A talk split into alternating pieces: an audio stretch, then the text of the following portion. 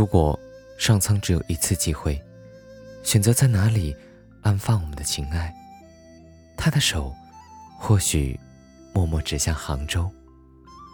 然后他把世间最温存的眼波化作西湖，再倾尽他眼中最晶莹的泪水，变成杭州的雨，泪滴坠落，摇曳了城里无数碧绿的芭蕉。一万一千步，我半步半步走过杭州的每一条路。最美的情爱，他们是深藏在小巷尽头的情敌，是辗转在山间湖畔的笙歌。情爱江南知，是谁多事，种芭蕉。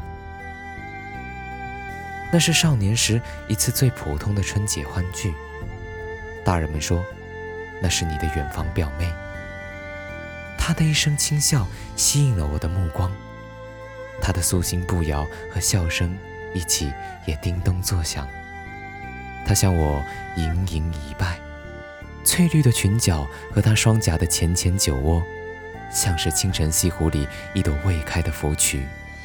秋芙，那一刻，我的心底有一个角落瞬间亮了起来。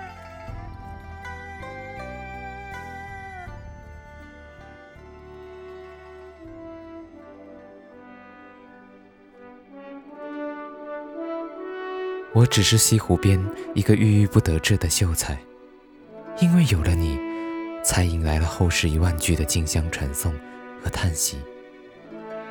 但这一万句的传颂和叹息，都不及你，不及初见你时的那一声轻轻的笑。是谁多事，种芭蕉，早也萧萧，晚也萧萧。